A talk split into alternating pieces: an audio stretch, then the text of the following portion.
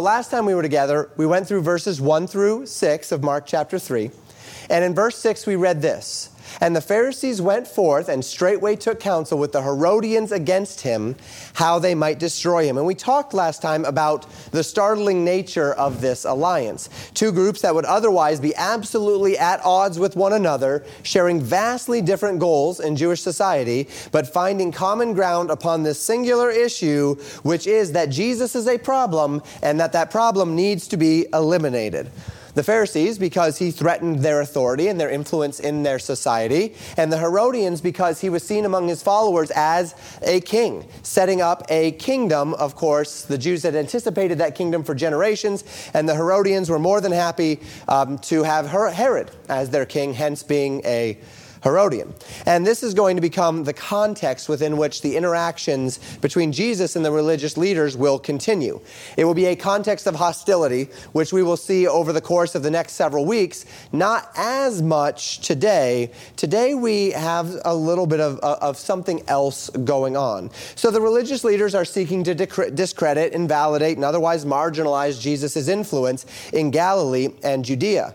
And this influence was in fact becoming considerable which we see as we continue in the text. So you're there in Mark chapter 3. Look with me in verses 7 through 12. The Bible says, But Jesus withdrew himself with his disciples to the sea, and a great multitude from Galilee followed him, and from Judea, and from Jerusalem, and from Idumea, and from beyond Jordan, and they about Tyre and Sidon. A great multitude, when they had heard what great things he did, came unto him. And he spake to his disciples that a small ship should wait on him because of the multitude, lest they should throng him. For he had healed many, insomuch that they pressed upon him for to touch him, as many as had plagues. And unclean spirits, when they saw him, fell down before him and cried, saying, Thou art the Son of God. And he straitly charged them that they should not make him known. So the Bible tells us that Jesus withdrew at this time to the sea. So he's been coming kind of in and out of, of Capernaum, particularly other cities around Galilee. And now he's withdrawing to the sea, uh, that being uh, withdrawing from the city in the synagogue, like Capernaum, onto the Sea of Galilee. And by this point, the fame of Jesus Christ had grown considerably well beyond just the region of Galilee, with verses 7 and 8 telling us that people came from Galilee, from Judea and Jerusalem, from Idumea, from beyond Jordan, and from Tyre and Sidon. And this, in essence, covers all of the different regions around Galilee, with Judea and Samaria being the south portion below Galilee, with Idumea being east of Galilee, with the uh, beyond Jordan being north of Galilee, and Tyre and Sidon being west of Galilee. So all of the directions on the compass are covered. People are coming from every direction to see and to hear of Jesus. And specifically, verse 8 says, because they had heard what great things he did. And while many, no doubt, had a genuine interest in Jesus as Messiah, hearing that the Messiah had come, that the King had come, there's also little doubt that many were just interested in the spectacle, right? In the happenings, in this thing that was going on in Galilee.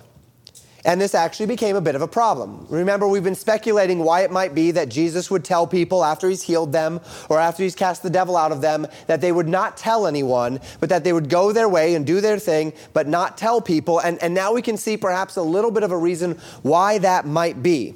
The spectacle is becoming overwhelming. Jesus is being thronged. People were rushing up to him to touch him, hoping that by simply touching him, they would be healed. Unclean spirits are falling down at his feet, crying, Thou art the Son of God. And Jesus instructing them, as we have speculated, because he does not want unclean spirits testifying of him. He's, he's telling them to be quiet and not to make him even more known. And in our minds, in my mind, this scene might almost be comical right? People are everywhere. Jesus is trying to get from point A to point B. People are running after him to try to touch him. Demonically possessed people are throwing themselves down at his feet and he's tripping all over them while he's trying to walk because of all of these possessed people laying down at his feet, worshiping him because he is the Son of God. He's trotting over people, all whilst Jesus is simply trying to teach the people about the kingdom. Except it isn't really comical at all, is it? Because the people that are trying to touch him are trying to touch him because they're desperate with sickness. Because the demonically possessed are men and women who have been in torment, and they're falling at Jesus' feet because the demons can do nothing else but that when they come in contact with the Son of God. And then, of course, on top of this, Jesus is in the middle of this throng, quite possibly in danger of being trampled. Things are chaotic. And the fact of the matter is, this chaos is not helping Jesus do what he came to do. And to say the least, that would be for Jesus, no doubt, very frustrating. And so Jesus separates himself for a time. We then read in verses 13 through 19. And he goeth up into a mountain and calleth unto him whom he would. And they came unto him. And he ordained twelve that they should be with him, and that he might send them forth to preach, and have power to heal sickness and to cast out devils. And Simon he surnamed Peter, and James the son of Zebedee, and John the brother of James. And he surnamed them Boanerges, which is the sons of thunder and Andrew and Philip and Bartholomew and Matthew and Thomas and James the son of Alphaeus and Thaddeus and Simon the Canaanite and Judas Iscariot, which also betrayed him. And they went into an house. Jesus goes up into a mountain, and he does this as a means by which to separate himself from the, the throng. There, the Bible says he ordains 12 men who would become his closest disciples, and 11 of whom, with the notable exception of Judas Iscariot, which also betrayed him, would form the foundation of the apostles after the resurrection and ascension of Jesus Christ. The Bible says in verse 14 that he ordained these 12 for the purpose that he might send them forth to preach, giving them power to heal sickness, giving them power to cast out devils. And in this way, they were given the same commission which he had to preach the kingdom. We, we've seen that from the beginning, that Jesus' focus is, is that he would be preaching the gospel, that he would be teaching the people. He goes into the synagogues and he teaches.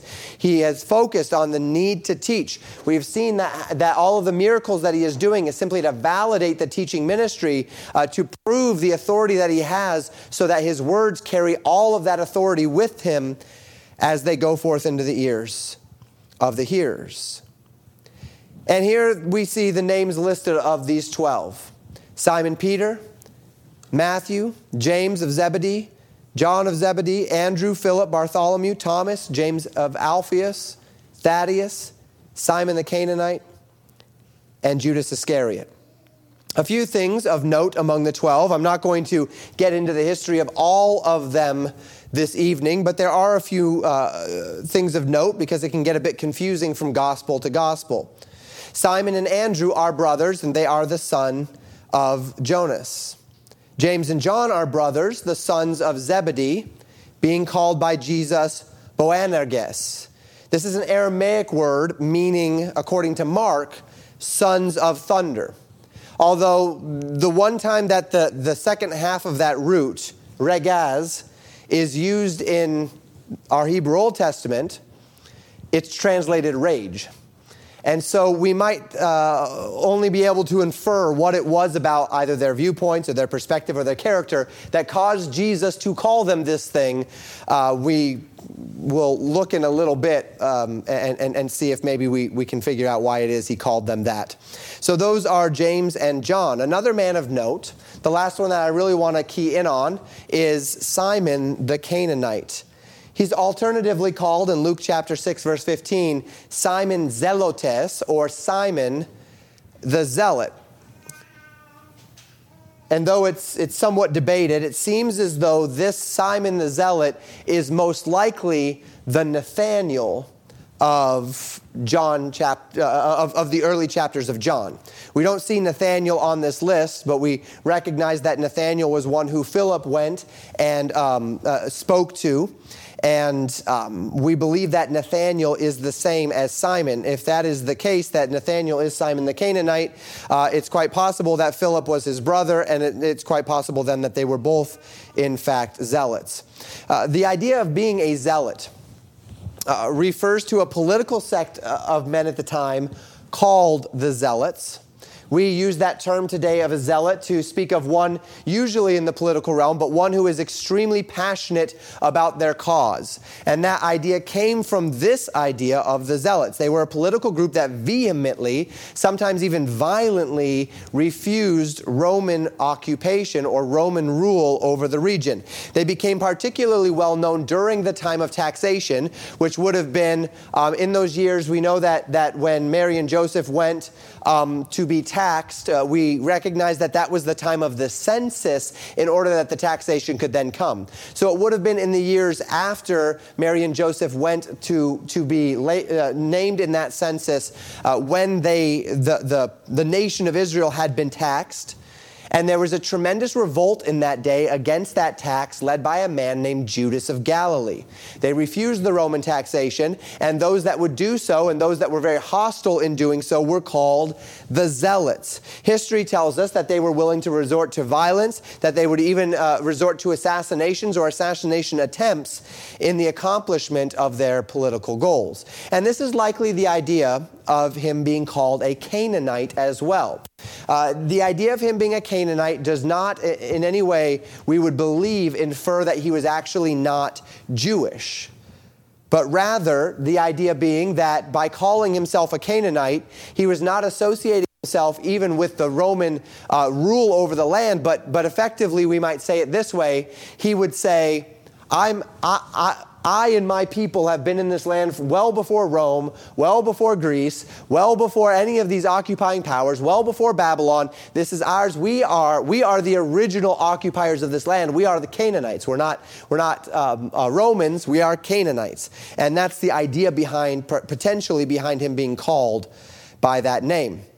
A man who refused, as zealots did, any willingness to submit to Rome highlighting their historic connection to the land and the extent to which they considered Rome to be usurpers, and so without any legal right to impose tax or to rule over them.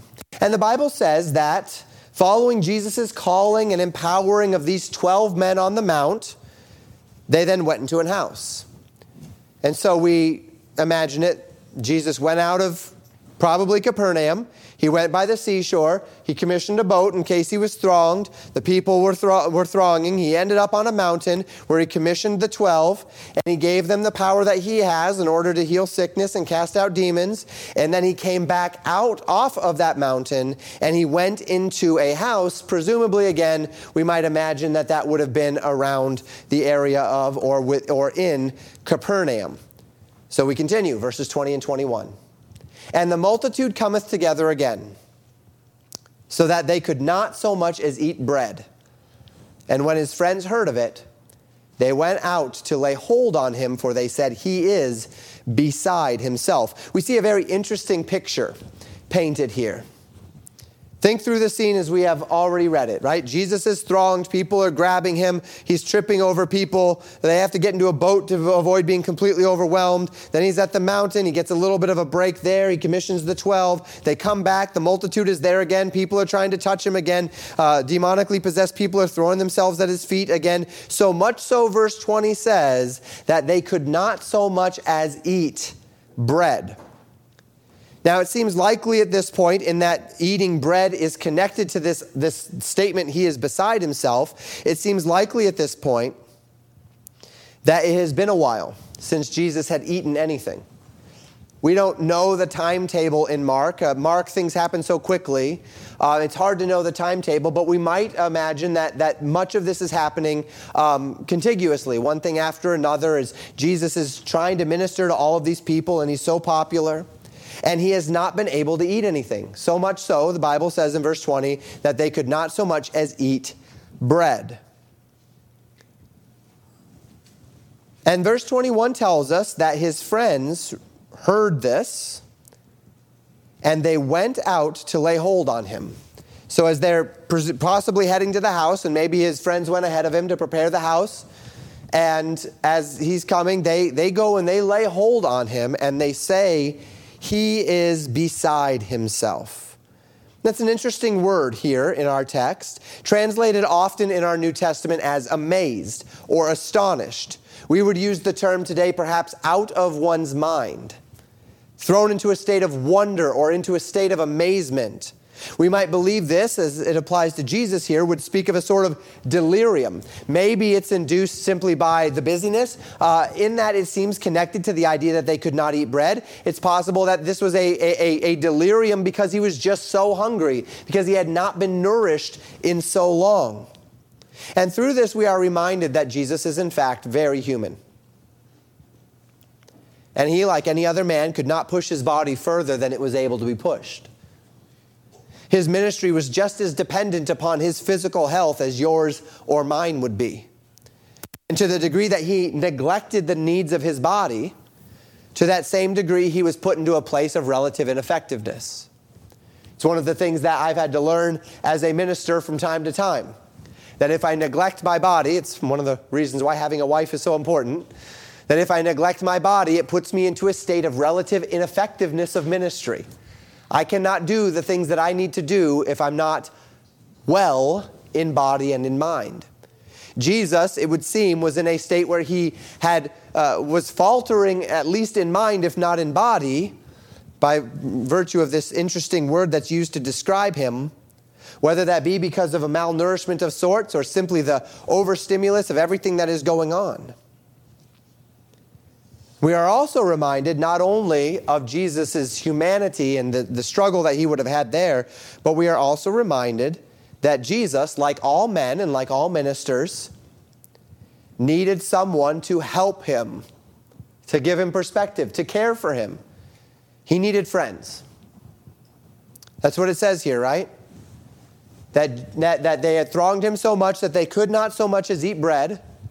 And then when his friends heard of it, they went out and they grabbed him and they said, He's beside himself. We need to get this guy to where he can eat something and to where he can get some rest. Jesus did not float around earth above the fray, Christian. He was sinless, never separated from God.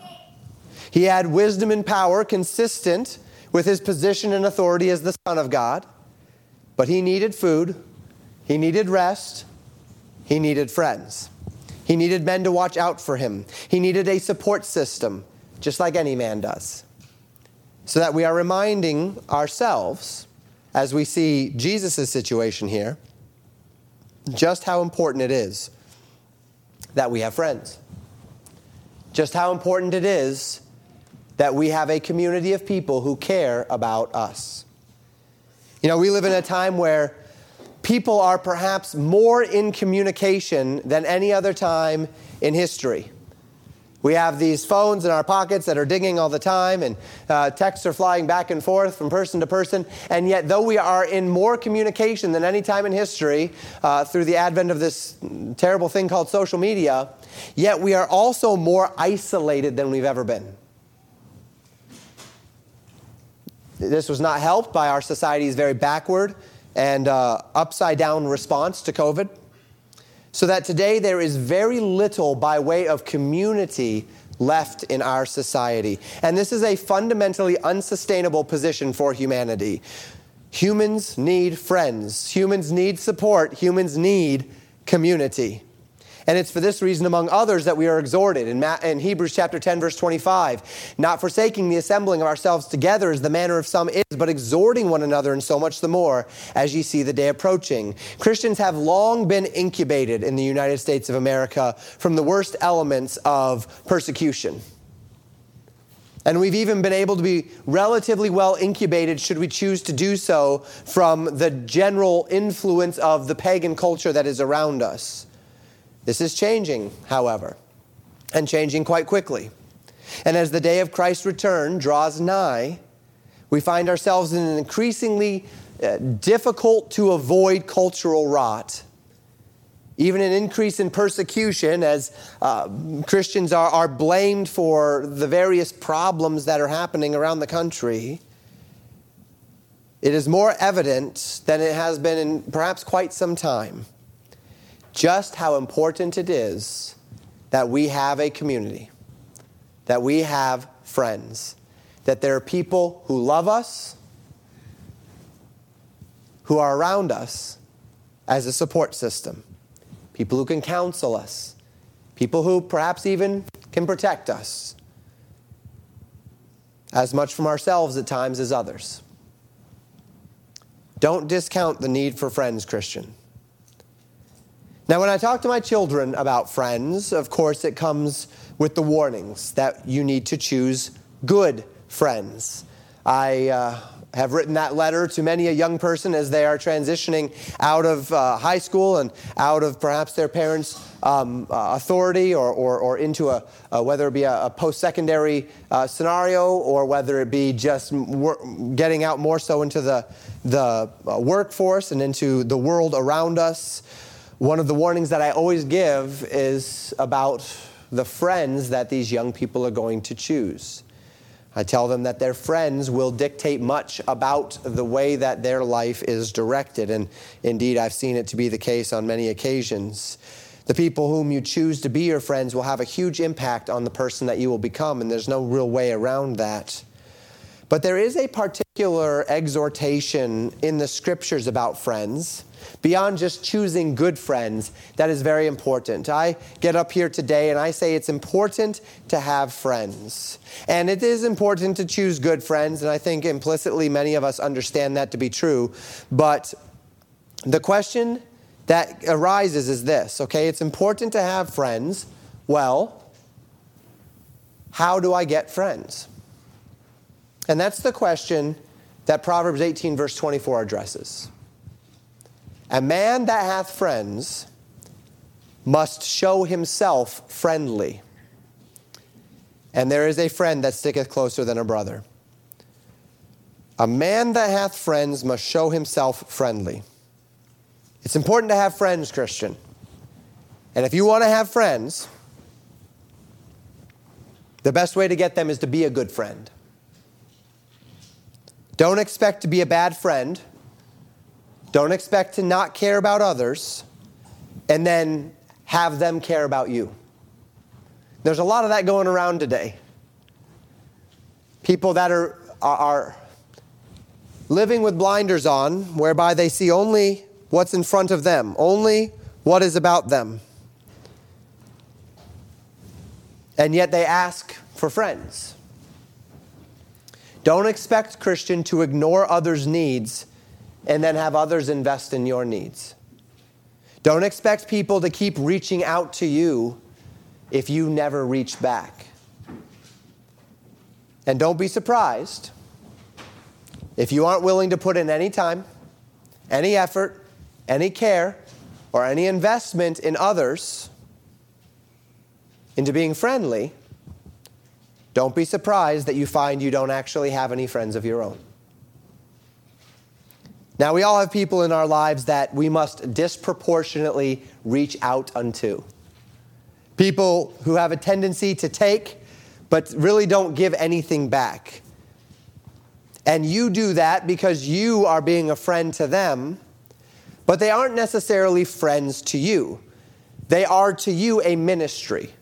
You are being a friend to them they give nothing back to you, but you persist as a form of ministry. Someone who you are engaged with in order that you might specifically bless them or help them to keep them going, but who honestly gives nothing back.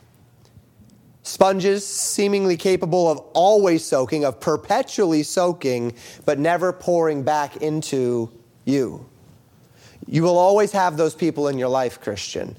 And it is, in fact, right that you will.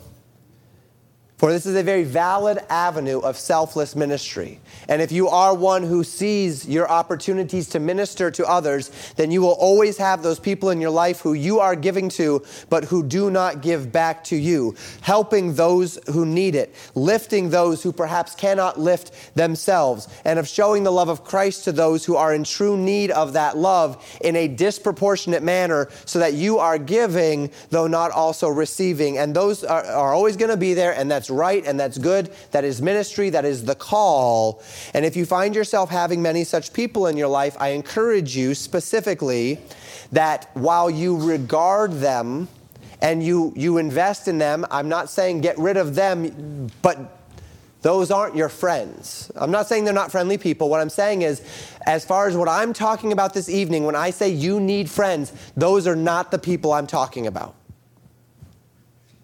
Those are your ministry. Those are the people you are pouring into but that are not giving back. When I say you need friends, I'm talking about this idea in Proverbs 18:24. You are friendly to someone who is also showing themselves friendly, that you are pouring into them and they are pouring back. That there is a mutual moving together, working together direct, uh, in the same direction unto a, unto a similar end. Make sure that you have not just a circle of ministries around you, but make sure that you have friends. That you have people who are interested in you, who invest in you, who care about you, who will help you. Even our Savior, who is that friend that Proverbs 18 speaks of, who sticks closer than a brother on this day in Mark, needed friends. He was thronged by people so much so that they could not, he could not even eat. And when his friends heard it, they stepped out, they went to him, they lay hold on him, for they said, He is beside himself. They recognized that Jesus had a need, that he was physically whether that be delirious or exhausted or whatever it might be, that he was not in a good place. And his friends heard it, they identified it, they went out and they helped their friend.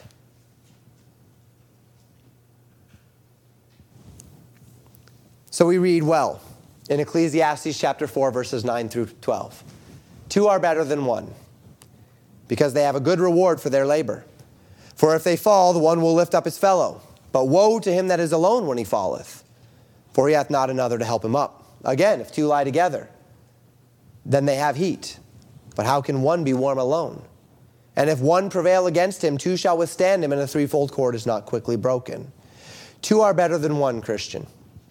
Now, this is often connected to marriage. You'll often hear a preacher preach this uh, at a wedding, and that's a fine application to the idea of two is better than one. I hope, Christian, that if you uh, have a spouse, that you and your spouse are true friends to one another. It ought to be so. But this idea in Ecclesiastes 4 is not just a marriage concept, this is a friend concept.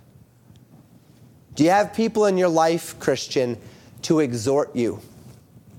To uphold you, to encourage you, to support you, to rebuke you, to warn you, to hold you accountable, to strengthen you in the day of your weakness. And if you do not, you need to find them. You need to find them, Christian. Take it from a man who struggles with this himself. You need friends. It begins, however, with this idea that we saw in, in Proverbs 18. It begins with showing yourself friendly. It ends with being ministered unto in important and needful ways by those who are pouring into you as you also are pouring into them. And once again, there's no better place to find these than the church. For indeed, the very essence of the church's purpose involves this thing we're going to talk more about this in a couple of weeks as well as we think on the church all the more. But we read in Romans chapter 12, verses 9 through 16 Let love be without dissimulation, abhor that which is evil, cleave to that which is good, be kindly affectioned one to another with brotherly love, in honor preferring one another, not slothful in business, fervent in spirit, serving the Lord, rejoicing in hope patient in tribulation, continuing instant in prayer, distributing to the necessity of the saints, given to hospitality. Hmm, what do I do here? There we are. Bless them which persecute you. Bless and curse not. Rejoice with them that do rejoice, and weep with them that weep. Be of the same mind one toward another. Mind not high things, but condescend to men of low estate. Be not wise in your own conceit. This is friendship, Christian. As the church lives out this call, that our love would be without hypocrisy, without dissimulation, that we would abhor that which is evil and cleave to that which is good, that we would be kindly affectioned one to another in this idea of brotherly love, that we would in honor prefer one another, that we set those that are in the body above uh, the other priorities that are around us because, because we ought, because we are friends, because that is what we do. That we're not slothful in business, but that we're fervent in spirit, that we f- serve the Lord together, that we rejoice in that hope, that we are patient together in that tribulation, that we continue together in prayer, that we distribute to the necessity one of another, so that when one has a need, we distribute to them with the, with the understanding that on, on the day that we have the need, they will distribute to us, that we are given to hospitality to meet the needs of one another, to host one another, to spend time one with another, that we would bless even them that persecute us, that we would rejoice when our brothers and sisters rejoice, that we would weep when our brothers and sisters weep, that we would be of that same mind, that we would maintain a unitedness, not, a, not that we are clones of one another, that, not that we cannot disagree, but that we are in the same mind one toward another, which means I am as much for you as you are for me. And that we would not allow the petty things to get between us. The church is called to be an assembly of friends. This does not mean that everyone has to look the same, sound the same, or even think the same. I mean, I told you we'd come back to those brothers, right? Boanerges, the sons of thunder. They must have been kind of interesting to be around. There's this account in Luke 9. Jesus enters into a village of Samaritans. And as they go into this village, the Bible says that this village of Samaritans refused to receive Jesus. And the reason why they refused to receive Jesus was because his intent was to go to Jerusalem. So they said, Well, if you're going to that place, we want nothing to do with you because we don't like that place, because we don't like the people that live there, right? All of the, the bigotry and such that was between Samaritans and Jews between their, their worship at Mount Gerizim and the Jews' worship in Jerusalem. And they said, We want nothing to do with you, and they refused to receive him. And these sons of thunder said in Luke chapter 9, verse 54, Lord, wilt thou that we command fire to come down from heaven and consume them, even as Elias did? So James and John, when they see that the Samaritans rejected Jesus, were ready to call down the flames of heaven to burn these guys up. To which Jesus had to reply, Ye know not what manner of spirit ye are of. For the Son of Man is not come to destroy men's lives, but to save them. And he went to another village. he says, Nope, let's not burn them up. Let's just go to another village, right? Jesus had to rebuke his friends on that day because their spirit was at odds with his spirit in this matter. They were ready to call down fire from heaven. Jesus came not to destroy men's lives, but to save men's lives. There was a disagreement of outlook and maybe in, in a sense of zeal on that day. Now, if you were Jesus and you're calling the 12 people who would connect to you for the next several years of your life and whom you would minister to and through, maybe you wouldn't look for someone that is uh, like them. But Jesus did. And on top of that, then, so we have these, these sons of thunder who uh, have a, a, a tremendous zeal. And we use that word zeal, and we're not even yet talking about the zealot that's in his midst. Jesus also had one of those, remember, if not two of those.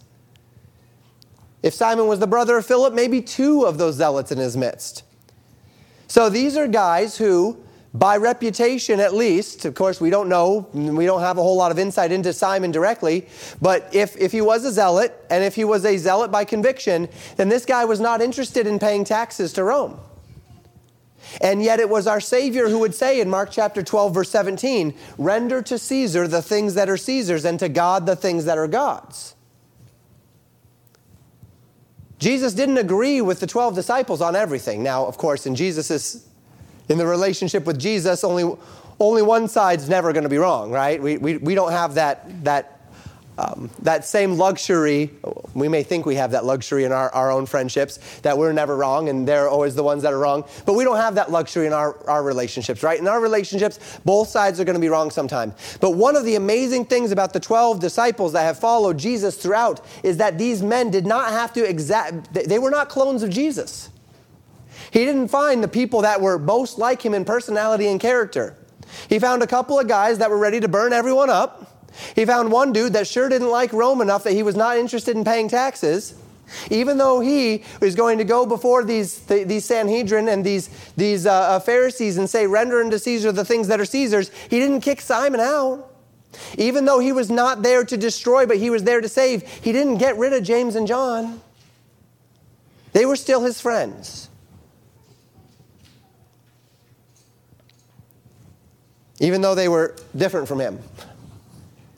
These men were not perfect men. These men had growing to do. They didn't agree on everything, but these men were his friends. And they didn't have to agree on everything to be friends. We in the church will not always agree. We will not always see eye to eye. We will have different perspectives. We will have different standards. We will have different experiences. We will have different struggles. We will have different fears. But not only does this not mean we can't be friends, pardon the double negative, but this is exactly what I want in my friends. This is exactly what I need in my friends. Friends who love me and care for me yet see things differently, yet have different skills, different abilities, different perspectives, different experiences. Because then my friends can make up the difference where I lack. So that I have people who I love and who I trust in my sphere of influence, but who have different experiences, who can make up the difference in a manner that will not uh, be to my detriment. And then I can do the same for them. Because going way back to Paul's teaching in Romans 12, we are one body, but we are also many members. And if we're all the same member, then the body is useless. If I am made up of all eyes, and I have no mouth, and I have no ears, and I have no elbows, and I have no knees, and I have no toes, everything is an eyeball, my body is not going to work very well. The eyeball is very good at what it does. It is not good, it's not going to make a good joint. It's not going to make a good mouth. It's not going to make a good nose. It is going to be functionally incapable of doing those things. It's also not good if my eyes and my nose and my ears and my mouth are not all friends. If they're not willing to work together to do the thing that the body needs to do, it's not going to be good for me. But when everything is working together, acknowledging its purpose, with a singular vision, a singular goal, a singular connection between them all that puts them all in the same direction, though they are very different one from another, and though they will not understand one another, that is when the body works. And if we aren't friends, this body of Christ will not be very useful. So Paul would say in Romans chapter 12, verses 4 through 8 For as we have many members in one body, and all members have not the same office, so we, being many, are one body in Christ, and every one members one of another, having then gifts differing according to the grace that is given to us. Whether prophecy, let us prophesy according to the proportion of faith. Or ministry, let us wait on our ministering. Or he that teacheth on teaching. Or he that exhorteth on exhortation. He that giveth, let him do it with simplicity. He that ruleth with diligence. He that showeth mercy with cheerfulness. All of these parts working in harmony. There's some things that I'm good at. There's some things I'm not good at. If you're good at the thing I'm not good at, and we're in the same church and we are friends, I don't have to be good at that thing because you're good at that thing. You can let me do what I do well. I can let you do what you do well. And in you doing what you do well and I'm doing what I do well, the body is served better. Everything gets done. Everything is accomplished. Everything happens as it ought to happen because you're doing your part and I'm doing my part. And because we're friends. So you're serving me and I'm serving you and we're doing our parts. Paul would then specify in 1 uh, Corinthians 12, verses 12 through 20 For as the body is one and hath many members, and all the members of that one body, being many, are one body, so also is Christ. For by one Spirit are we all baptized into one body. So we, we began by saying, choose good friends.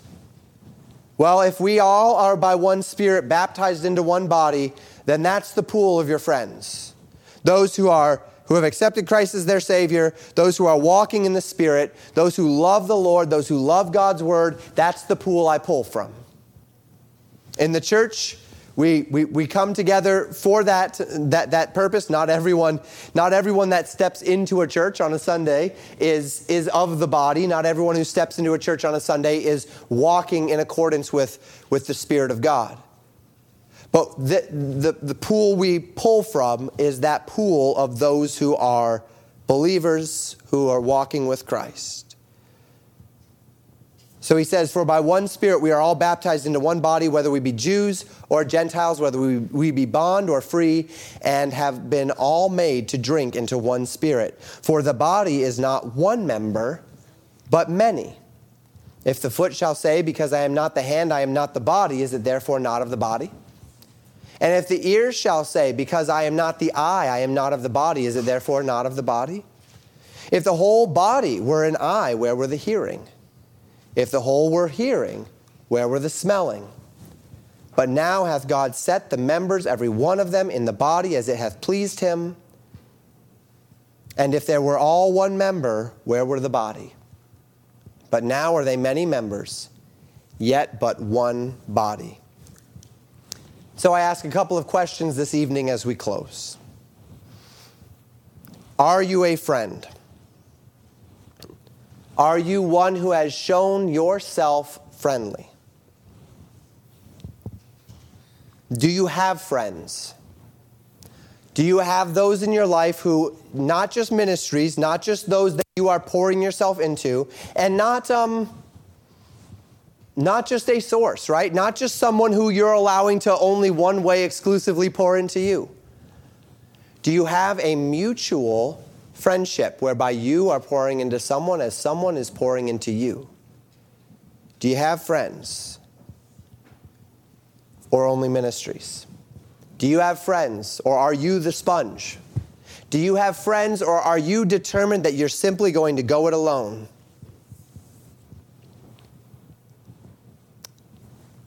In Mark chapter 3, Jesus had friends.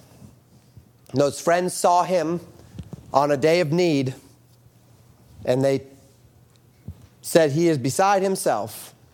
And they went and they took hold of him on that day of need. You need friends, Christian.